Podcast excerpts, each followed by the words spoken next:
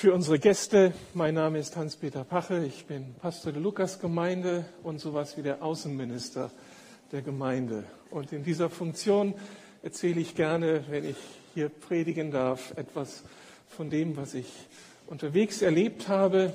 Ich habe einige Bilder mitgebracht. Der, vor 14 Tagen war ich in unserer Tochtergemeinde in Friedrichshain in der Riegerer Straße. Und jetzt klingelt es bei dem einen und anderen. Diese Hausfassade steht für, Riegerer, für die Riegerer Straße und für viel Stress, der sich in dieser Straße anhäuft. In den letzten Wochen, wenn man die Gemeinde besuchen wollte, musste man durch eine Polizeikontrolle und den Ausweis vorweisen. Hundertschaften standen dort in der Straße und mitten in diesem turbulenten Kiez haben sich unsere Schwestern und Brüder vor 15 Tagen, 15 Jahren eingenistet und eben vor 14 Tagen ihr 15-jähriges Jubiläum gefeiert. Paul Clarkson steht in der Tür. Die Fassade wird jetzt in den nächsten Wochen oder Monaten von professionellen Sprayern wieder übersprüht, in der Hoffnung, dass dann die wilden Sprayer sich einige Zeit zurückhalten und das Werk ihrer professionellen Freunde eben nicht stören werden. Das ist der Weg, wie man da Gemeinde äußerlich äh, wieder fit machen kann. Ein Blick ins Innere zeigt die Gemeinderäumlichkeiten. Etwa 35 Erwachsene treffen sich dort sonntags zum Gottesdienst und sie machen einen unglaublich schönen Dienst in diesem wilden Kiez, so nenne ich ihn mal, wo nicht angepasste Menschen leben. Und sie lieben diese Menschen dort, sind mit ihnen unterwegs und ich bin sehr stolz, dass Sie das mit solch einer Hingabe machen und immer wieder Wege zu den Menschen führen. Am letzten Sonntag war ich in Altklinike, beziehungsweise nicht in Altklinike, sondern mit den Altklinikern an einem See südlich von Berlin. Berlin. Und da haben wir eine Taufe erleben dürfen. Drei Täuflinge, also etwas ähnliches, was wir heute tun, nur da etwas erdverbundener draußen in der Natur, ein herrlicher Sommertag vor den Badegästen dort am Strand haben wir diese Taufe miteinander gefeiert und es war sehr bewegend. Zwei neue Menschen, die zum Glauben an Jesus gefunden haben, wurden hier getauft und ein Sohn des, der Gemeindeleitungsfamilie ähm, die drei Täuflinge haben diesen Tag genossen. Es war dann eben ein schöner Sommertag mit Grillen und mit sehr guter Gemeinschaft. Wir sind so glücklich über die Truppe dort, die wächst und hineinstrahlt in diesen wachsenden Ortsteil Altklinike. Wenn dann der Flughafen endlich losgeht, wird diese Region explodieren und ganz viele Menschen werden dazuziehen. Und dann können wir sagen, wir sind schon da. Herzlich willkommen. Das wird unsere Aufgabe sein, Menschen ein Zuhause im Süden Berlins zu bieten. Heute Nachmittag werde ich in Woltersdorf sein. Da werden wir Gottesdienst wieder in der Dorfkirche feiern. Einmal im Monat in der Dorfkirche dort. Das ist eine kleine Herausforderung für die Gemeinde, da sich so der Öffentlichkeit zu präsentieren. Aber es macht große Freude. Unser dritter Gottesdienst da. Und in der nächsten Woche werden wir die eigenen Gemeinderäumlichkeiten, die wir unter der Woche nutzen wollen und sonntags besonders für Kinderarbeit.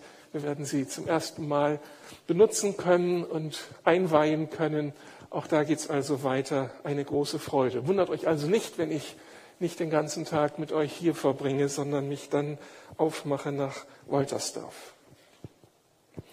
Zum Hören der Predigt möchte ich euch Gnade und Friede von Gott, unserem Vater, und unserem Herrn Jesus Christus und vom Heiligen Geist zusprechen. Der Urlaub steht vor der Tür und das heißt, die meisten von uns begeben sich auf Entdeckungsreise. Das bringt so der Urlaub mit sich. Meine Frau und ich, wir werden im Hochschwarzwald wandern gehen. Und wir sind sehr erwartungsvoll auf das, was uns da erwartet. Hochschwarzwald, das ist eine alte Geschichte. Vor vielen, vielen Jahren, da war ich noch ein kleiner Junge, war ich zum letzten Mal und zum ersten Mal im Schwarzwald und wandle jetzt so ein bisschen auf diesen alten Spuren von damals. Uns erwarten wunderbare Wälder, eine farbenfrohe Pflanzenpracht, herrliche Perspektiven, der Titisee und vieles, was es eben halt zu entdecken gibt in der Natur. Als Christen sind wir ja begeistert vom Leben, stehen für Leben, stehen und sind begeistert von der unglaublichen Vielfalt, die wir in Gottes Schöpfung finden, in der Natur. So viele Formen, so viele Farben, so unterschiedliches Leben. Und das ist für uns inspirierend, weil es uns immer wieder vor Augen führt, mit was für einem großen Gott wir unterwegs sind, wer dieser Gegenüber ist, den wir anbeten. All das suchen und decken wir einmal mehr und eben tiefer und intensiver in der Urlaubszeit, dann sind wir besonders wach für das, was hier blüht und so lebt. Und wir vergessen schnell, dass all das Schöne vor Monaten noch wie erstorben war.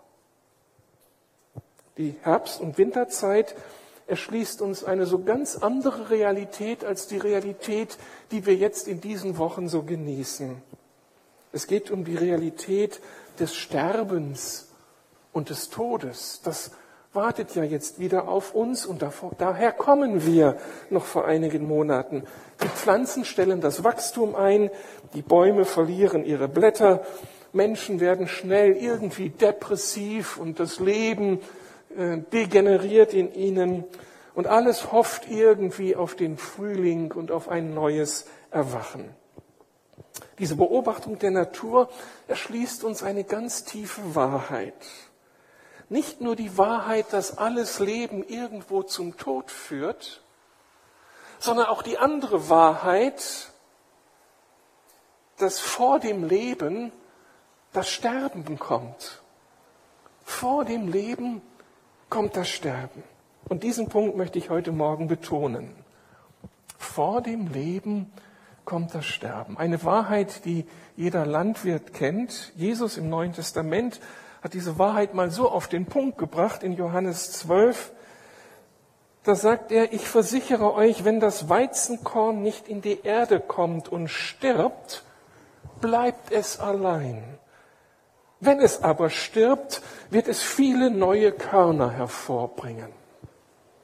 Also diese vielen neuen Körner, eine gute Ernte, Leben, Fruchtbarkeit, Vervielfältigung ist nur dadurch möglich, dass da ein Weizenkorn in die Erde fällt, seine Existenzform aufgibt, irgendwie aufbricht, um dann neues Leben freizusetzen. Und dieses Aufbrechen, Jesus formuliert es, es ist wie ein Sterben dieses Samenkorns. Auch an anderen, in anderen Zusammenhängen erschließt sich uns dieses Bild. Durch Sterben zum Leben, wenn ich an die Geburt menschlichen Lebens denke. Solch eine Geburt ist ja für Mutter und Kind auch so etwas wie ein Sterbevorgang. Sehr dramatisch, nicht ungefährlich und viele Mütter und auch Kinder starben tatsächlich während dieses Geburtsvorganges. Das Kind muss das Paradies der Fruchtblase verlassen, drängt den dunklen, engen Geburtskanal, um dann endlich durchzubrechen zu neuem Leben. Und der erste Schrei ist der Schrei dann im Leben. Ich habe es geschafft, ich bin durchgekommen, der Tod ist hinter mir, dieses Schwere, dieses Schmerzhafte ist hinter mir, ich darf leben und was die Mütter in dieser Situation zu leisten haben, dass für sie dieser Geburtsvorgang mit riesigen Schmerzen, was mit Tod zu tun hat, mit Sterben, das ist jeder Mutter deutlich. Und interessant nun, dass in der Bibel das Entstehen geistlichen Lebens, das Christwerden, auch mit dieser Bildersprache umschrieben wird der Geburt. Christ werden heißt zum Leben kommen, zu einem Leben aus Gott. Wir sprechen von der Wiedergeburt des Menschen. Aber dieses Bild Wiedergeburt, wenn wir das ernst nehmen, setzt es voraus, dass da etwas vorher sterben musste, sodass es dann zu einer Wiedergeburt kam. Und die Bibel spricht hier von dem Sterben des alten Menschen. Der alte Mensch stirbt und im Christwerden geschieht so etwas Großartiges, so viel Neues. Dass wir von dem neuen Menschen sprechen, von dem wiedergeborenen Menschen. Und die Taufe, die wir heute jetzt hier gleich feiern werden, sie bildet das ab. Sie bildet Sterben und Auferstehen und neues Leben ab. Die Täuflinge werden da ins Wasser gehen und der Täufling wird da nicht drei Tropfen nehmen und das so ein bisschen vornehm auf den Kopf sprengen, sondern er wird sie so richtig nach unten bringen. Und wenn er gemein ist, Pünktchen, Pünktchen, Pünktchen. Aber weil wir einen netten Täufer heute Morgen haben, der erste Vorsitzende der Gemeinde, der die Gemeinde ja wachsen sehen will, wird er sie also rausholen aus dem Wasser. Und zwar rechtzeitig und wird sie damit wieder zum Leben bringen, zur Auferstehung bringen. Nicht umsonst gebraucht diese Bibel das Bild. Ich sterbe und ich stehe auf und mit dem, was da neu entstanden ist, der neue Mensch, er ist ein Mensch, der voller Leben ist und der sich dann eben vervielfältigen kann. Aber äh, bevor wir von dem Neuen sprechen, muss ich noch von dem Sterben sprechen und das noch ein bisschen erklären. Was ist mit dem Sterben und Auferstehen des alten Menschen gemeint? Eine erste Antwort könnte ja die sein. Menschen müssen oft erst durch ganz große Krisen gehen, durch Krankheitskrisen, durch Beziehungsstress, durch Verlustängste oder durch den realen Verlust von wichtigen Menschen, bevor sie einen Gedanken an Gott verschwenden. Wir sind ja alle so gepolt. Wir leben unser Leben voller Energie. Wir haben unsere Ziele. Wir haben unsere Potenziale, die wir einbringen. Wir meinen, wir können das alles so meistern. Und für Gott hat doch niemand Zeit. Ich brauche ihn ja nicht, wenn ich alles im Griff habe und gut aufgestellt bin in meinem Alltag. Erst, wenn mir diese Dinge geraubt werden, wenn hier etwas stirbt an meiner Selbstsicherheit, wenn meine Leichtigkeit und Unbeschwertheit den Bach runtergeht und ich in Realitäten ankomme, die ganz, ganz anders sind und ich an meine Grenzen komme, dann werde ich auf einmal wach für etwas ganz anderes und frage, ist das jetzt wirklich alles? Oder wie komme ich durch, durch diese Krise? Also eine Lebenskrise kann sein, so wie ein Sterben müssen, damit ich offen werde für das ganz andere, für das Neue, für den lebendigen Gott und dann bei ihm ankomme und aufatme. Eine zweite Antwort könnte sein, Menschen müssen an das Ende ihrer Möglichkeiten kommen, quasi ihrer Unabhängigkeit von Gott, müssen ihrer Selbstbestimmtheit sterben, um mit ihm in Kontakt zu treten. Was ich meine, erkläre ich. Der Mensch ist ja unglaublich begabt und mit einer Lebensenergie ausgestattet, mit einem Willen ausgestattet. Das ist unglaublich. Und besonders Eltern wissen etwas davon. Da ist dieses kleine Baby, eigentlich so schwach und so gebrechlich. Aber dann dieses Wunder, wie dieses Baby leben will. Und sich präsentiert in dieser Welt mit aller Energie. Und besonders die Krankenschwestern und Kinderärzte können ein Lied davon singen, dann ist dieses kleine Kind vielleicht schwerst herausgefordert durch Krankheit und durch Not, aber da ist ein Überlebenswille in diesem kleinen Kind. Das sind Potenzen in uns, die leben wollen. Und das setzt sich fort dann wenn der Mensch sich gesund weiterentwickelt. Wir sind unglaublich begabt. Wir können so viel bewegen und können diese Welt gestalten und diese Welt verändern mit den Möglichkeiten, die wir zur Verfügung haben. Aber an einer Stelle, an einer Stelle ist der begabteste und willensstärkste Mensch total hilflos. Und kommt er nicht weiter mit seiner ganzen Intelligenz, mit seinen ganzen Potenzialen, mit seinem ganzen Einfluss, da hat er null Chance. Das ist die Situation, wenn er versucht, eine Beziehung zu Gott aufzubauen. Das funktioniert nicht mit unseren Mitteln. Wie wäre es, wenn jemand von uns versuchen wollte, mit Barack Obama Kontakt zu nehmen? Wäre doch eine nette Idee, mal mit dem Kaffee trinken zu gehen. Aber wir wissen, das ist ist schier unmöglich. Alles wird getan, um diesen Mann abzuschirmen. In Deutschland ist es vielleicht eine Person, die den Zugang zu ihm hat. Innerhalb einer halben Stunde, nehme ich mal an. Das wäre unsere Kanzlerin. Aber sonst ist der Mann sowas von abgeschottet und wir haben keine Chance, mit ihm in Kontakt aufzunehmen. Aber wenn das schon so unmöglich ist, wie kommen wir nur auf die Idee, dass wir begrenzte Menschen, wir Geschöpfe mit dem lebendigen Gott, mit dem Schöpfer des Universums in Kontakt kommen können? Das ist unmöglich. Es gibt keine Telefonnummer, die ihn irgendwie erreichbar macht. Wir sind hier, er ist dort und da ist keine Verbindung. No chance.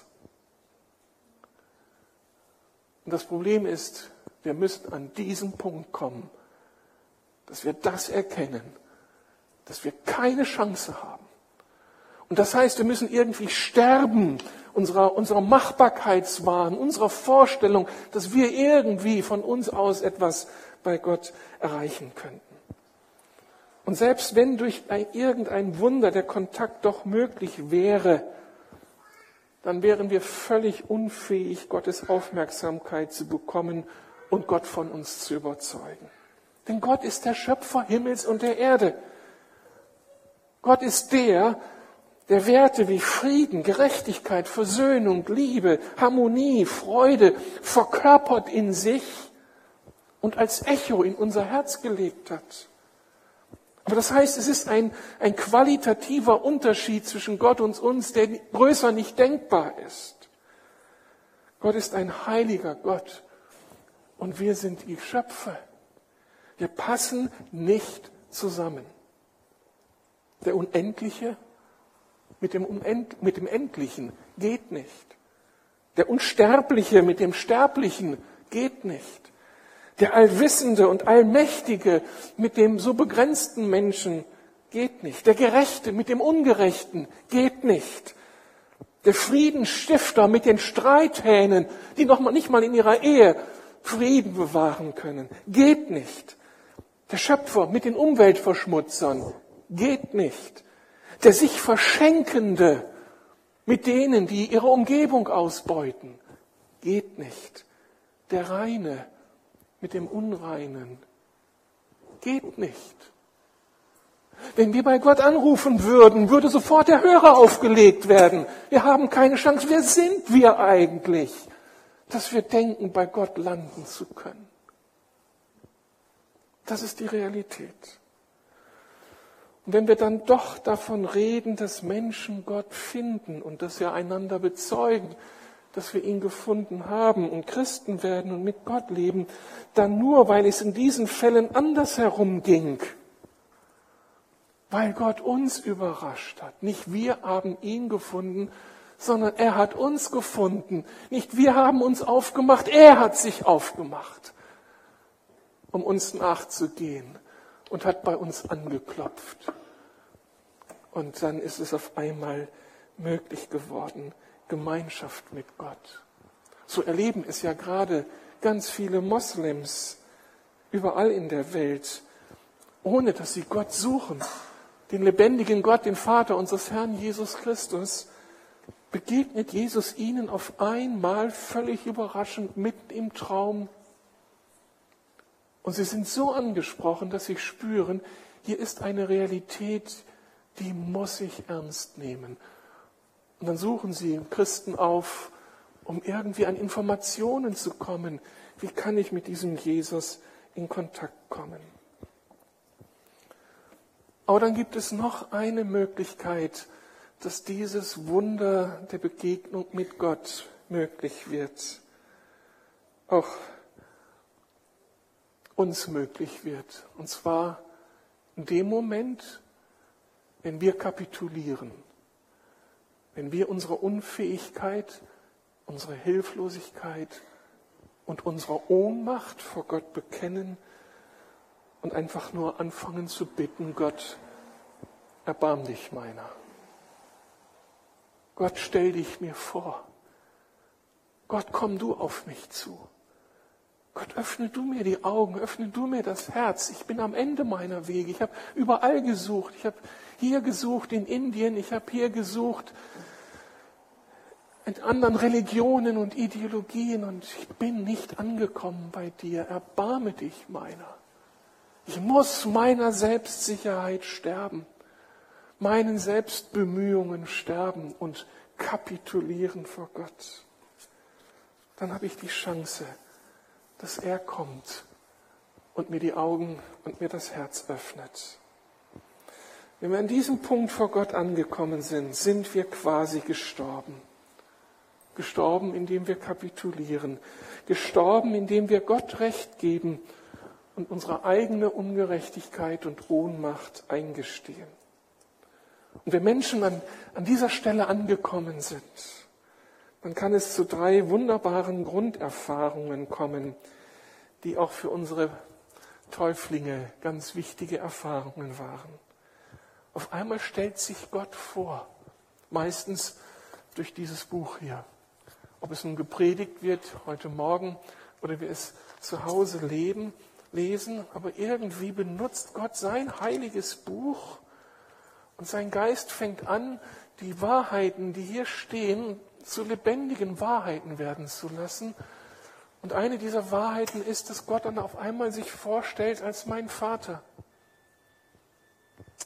Ein Vater, wie ihn wir sonst in dieser Welt eben nicht finden können. Dieser Vater ist ein absolut begehrenswerter Vater, sowas von liebenswert, sowas von barmherzig, sowas uns zugewandt, sowas für uns, sowas von voller Sorge und Barmherzigkeit um seine Kinder bemüht. Wir entdecken ihn. Und er fängt an, an unser Leben zu gestalten, gibt uns die Sicherheit, die uns vielleicht unsere irdischen Väter nicht gegeben haben, gibt sie uns. In der Gemeinschaft mit ihm blühen Menschen dann auf und wachsen an dieser Vaterschaft Gottes.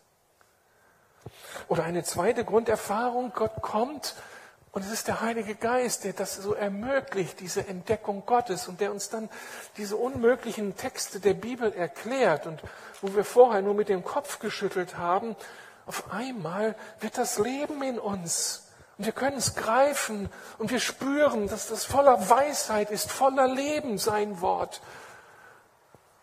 Und in der Auseinandersetzung mit der Bibel fangen wir auf einmal an, Gott zu ehren. Danke, dass ich das leben darf, Gott. Wie konnte ich das nur übersehen? All mein Leben lang. Und jetzt schöpfe ich aus dieser Quelle des Lebens.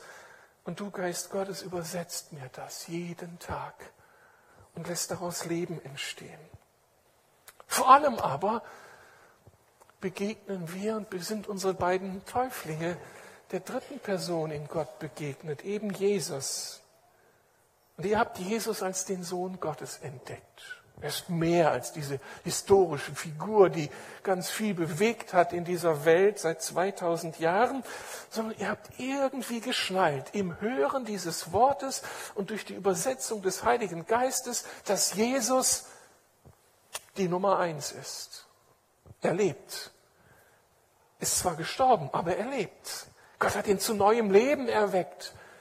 Und er ist heute der große Türöffner zum lebendigen Gott, der uns seine Hand entgegenstreckt, der uns unsere Schuld vergibt, der aus unreinen Menschen reine Menschen machen, die auf einmal zu diesem heiligen Gott passen und auf einmal die Begegnung nicht fürchten müssen, ihre Ungerechtigkeit, ihr Ego, ihren Egoismus, all das, was sie auf dem Kerbholz haben.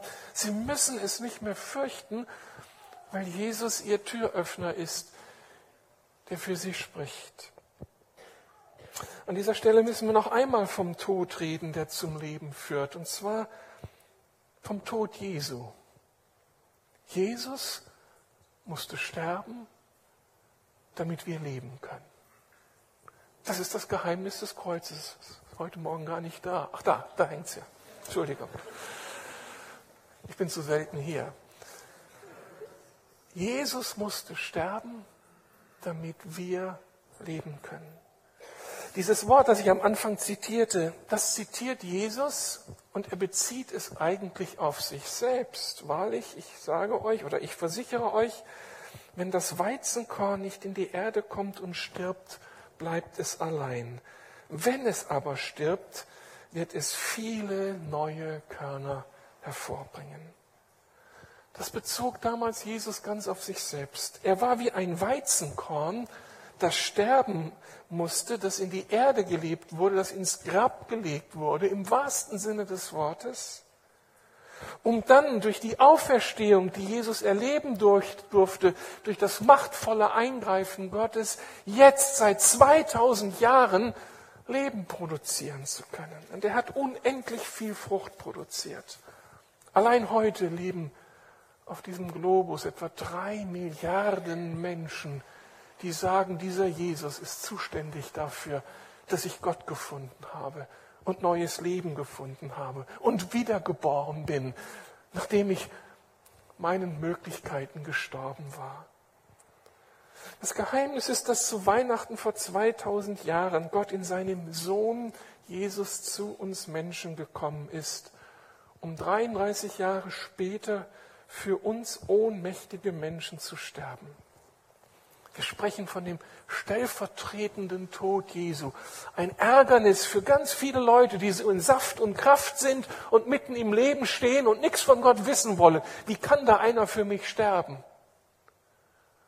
Aber für jemanden, der ans Ende seiner Möglichkeiten gekommen ist, auf der verzweifelten Suche nach, nach Halt in dieser Welt, nach Gott, ist diese Nachricht, Jesus für uns stirbt, das Größte und Schönste und Freisetzende, was wir überhaupt hören und erleben können.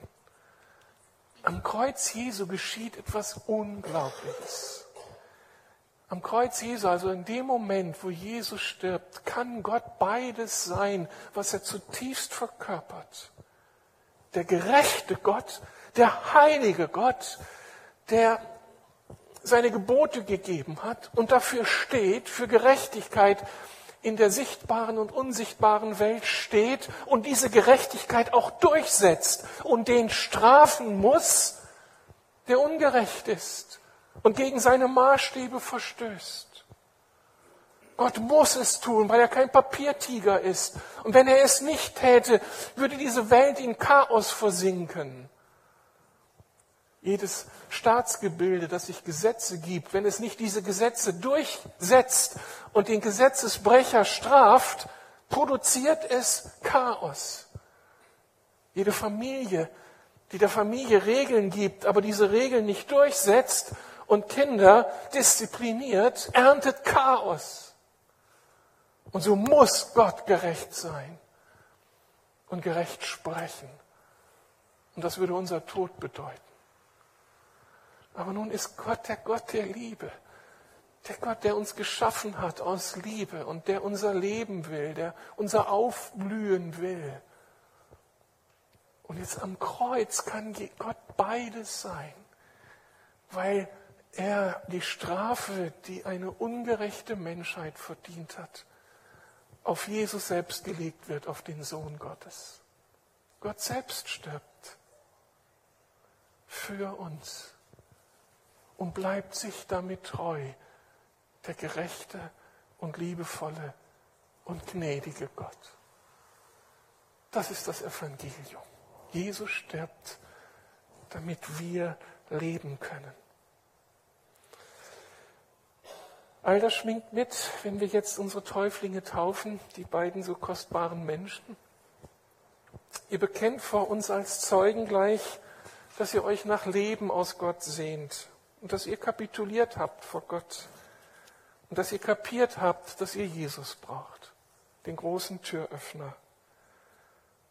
Ihr habt verstanden, dass sein Leben, sein Sterben und sein Auferstehen euch neues Leben erschließt.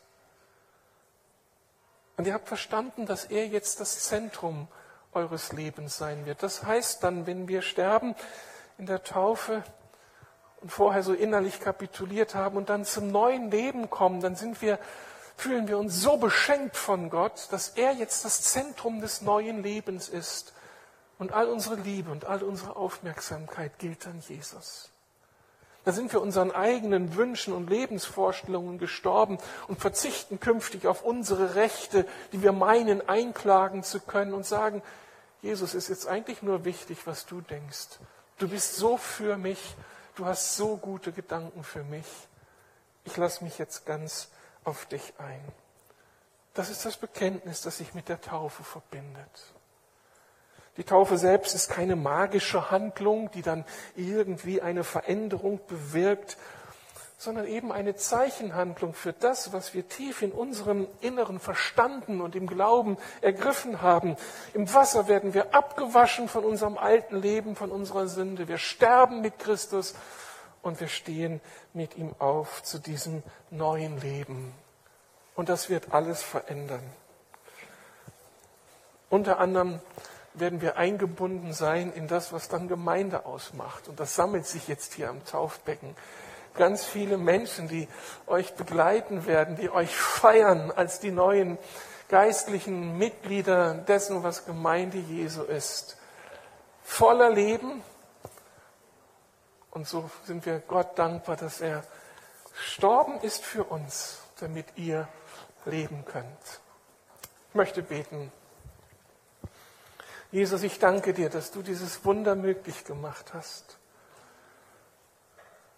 dass du uns in unserer Begrenzung entgegengekommen bist, in unserer Ohnmacht und dich auf unser Gebet eingelassen hast. Herr, erbarme dich. Du hast uns und unseren beiden jungen Schwestern Herz und Ohr geöffnet für dein lebendiges Wort und für deine Realität. Wir beten dich an, Jesus. Wir bitten, dass wir ganz eintauchen können in die Fülle des Lebens, die aus dir kommt. Auch jetzt in dieser Taufe.